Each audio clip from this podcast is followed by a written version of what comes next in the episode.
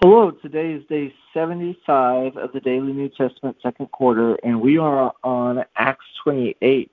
It's the last chapter of Acts. It's very hard to believe. We've just flown through this. All right. Once safely on shore, we found out that the island was called Malta. The islanders showed us an unusual kindness. They built a fire and welcomed us um, because it was raining and cold. Paul gathered a pile of brushwood and he put it on the fire. A viper, driven out by the heat, fastened itself on his hand. When the islanders saw this, the snake hanging from his hand, they said to each other, This man must be a murderer.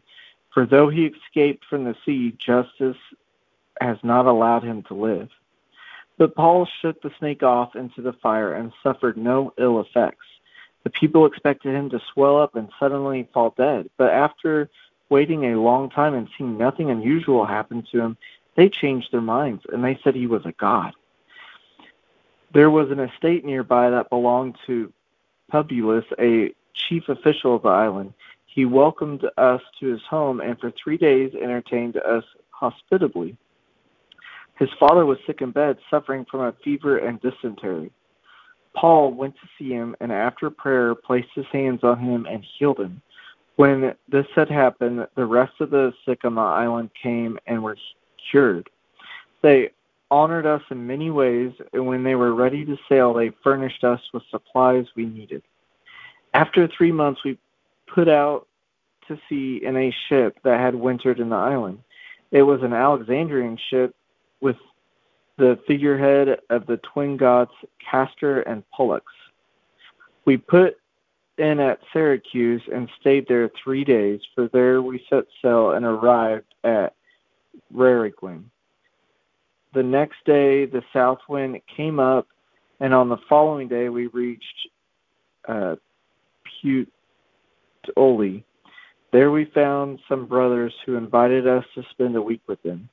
And so we came to Rome the brothers there had heard that we were coming, and they traveled as far as the Forum of Appius and the three taverns to meet us.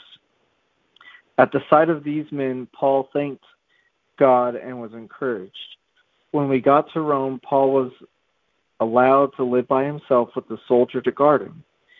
Three days later, he called together the leaders of the Jews, and when they had assembled, Paul said to them, my brothers, although I have done nothing against our people and against the customs of our ancestors, I was arrested in Jerusalem and handed over to the Romans. They examined me and wanted to release me because I was not guilty of any crime deserving death. But when the Jews objected, I was compelled to appeal to Caesar, not that I had any charge to bring against my own people. For this reason I have asked to see you and talk to you. It is because of the hope of Israel that I have I am bound with this chain. They replied, We have not received any letters from Judea concerning you, and none of the brothers who have come from there have reported or said anything bad about you. But we want to hear what your views are, for we know the people everywhere are talking about this sect. They arranged to meet Paul on a certain day and came in an even larger number to places where he was staying. From morning till evening, he explained and declared the kingdom of God and tried to convince them about Jesus from the law of Moses and from the prophets. Some were convinced by what he said, but others would not believe. They disagreed among themselves and began to leave after Paul had made this final statement. The Holy Spirit spoke the truth to the forefathers when he had said through Isaiah the prophet, Go tell this people and say, You will be ever hearing, but never understanding. You will be ever seeing, but never perceiving. For this people's heart has become callous. They hardly hear with their ears, and they have closed their eyes. Otherwise, they might see with their eyes hear with their ears, understand with their hearts, and turn, and what and I would heal them.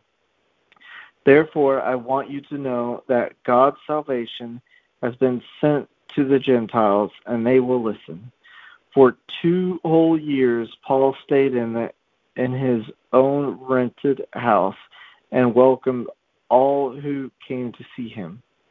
Boldly and without hindrance, he preached the kingdom of God and taught about the Lord Jesus. Father, thank you for this incredible, incredible story about Paul. I mean, we've we've learned about how you've used his resources to get him to go to Rome. You how you gave him uh, direction on what was going to happen to him, and when people didn't heed that warning, you protected them and gave them grace by allowing them to get to this island, Malta. And now, when they're there, you give them the favor by the people who would um, who would give them unusual kindness. Uh, I've read or heard somewhere before that they talked about how sometimes islands like Malta would actually be places, uh, you know, what the Romans kind of considered as as like savages. Like when people showed up there, they kill them and eat them, type thing. So um, it was very unusual kindness that these citizens or islanders, excuse me, of Malta would greet Paul and these Romans and would take care of them. And not only that, I mean, when the Paul was bit by the viper, you protected him so that he he didn't get sick or died. And then you use that to allow your grace and your forgiveness and your love to come to the Malta people because then they got to see that he he didn't die that you protected him. And then they saw how Paul was able to uh, because of what you've done for us Jesus he was able to pray for um Publius's father and him be healed. And because of that, people's faith just spread like wildfire, and all the sick, it said, you know, all the sick on the island came to him and were healed. I mean, that's that's pretty amazing. A whole island of sick people got cured and healed of their sickness and their suffering because they saw what Paul had done and their faith was I mean basically like supercharged and they they believed in it and it allowed uh your Holy Spirit to work through Paul and to bring healing to them all. I mean that's this incredible. And then you continued on with the grace and with the provision. Um, you gave them a new ship so that they could get to Rome. Uh, I mean, it, it it made a point to say that the ship was an Alexandrian ship with the figurehead of twin gods Castor and Pollux. I mean, I probably would have never thought about putting that in there, but I'm sure he wanted that to be left in the Bible for us to see that uh, what your word says that you store up the wealth of the wicked, of the wicked for the righteous. Um, you were using the wealth of the wicked in this instance to benefit the righteous by getting Paul to to Rome. And then when he was there, you gave him even more favor by allowing him to stay in a house by himself with one soldier and you know it wasn't like he wasn't allowed to have people come visit it it talks about how he gathered many many many jews into his house and that he was able to share the good news to them to share about how what their people had hoped for for all this time it was Jesus, and he was finally there. And uh, the kingdom that you had talked about um, to them throughout history was was there now. And I thank you that he was able to do all that. And I thank you that uh, some of the people heard and received. And so I ask that we have those same experiences here in our life, that, you know, we continue to have favor and grace where we go, where people that would typically be hostile towards us, you know, your word says that uh, you make the even the enemies be at peace with a righteous man. Um, and here Paul is people that would typically be his enemies, they're at peace with him. Um, they were they showed unusual kindness, and that you know while there you let certain situations happen to Paul that would to many would be uh, you know uh, for me if I got bit by a snake, I mean if I was in a shipwreck that'd be pretty bad. I would be complaining a lot about it. And then, you know, add on to it, I get bit by a snake. I mean, I would I would just want to sit down and cry and be like, God, why why me? Why does this keep happening? Um and that's probably why I don't go through this stuff because you know I would I don't handle those things very well and and would go that the negative route instead of the positive route of seeking you of of seeing the good in all these situations and not letting things bother uh, me that would you know typically do it. So I pray that that that, that would be the case. That when I come in situations that are and for all of us listening, that as we come in situations that seem to be really difficult and scary, that we don't lose faith in you, that we don't lose trust in you, that we don't look at these situations to pity ourselves, but look at them as you know where is God working? Where what is the opportunity here? And then when the devil tries to pop out of bushes and get us like that viper did, you know, we we don't let it bother us. We just shake it off and keep going. Um, because you know your word says that nothing the enemy has formed against us shall prosper. And I mean Paul Paul exemplified all of these, all of these things in this very short passage here. Um,